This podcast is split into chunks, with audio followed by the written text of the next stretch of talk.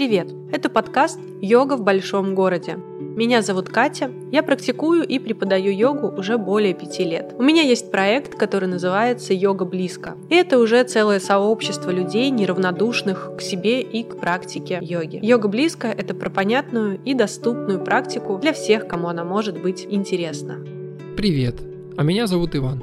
Я занимаюсь йогой больше пяти лет, а преподаю больше трех лет, а также изучаю и практикую буддизм. У меня есть свой проект, который называется Mindfulness. Он посвящен организации йога-туров, ретритов и семинаров с разными преподавателями в разных странах. Это проект про осознанный подход к себе, к своей жизни и к практике. О чем будет наш подкаст? Как жителю большого и не очень города практиковать и идти по своему духовному пути.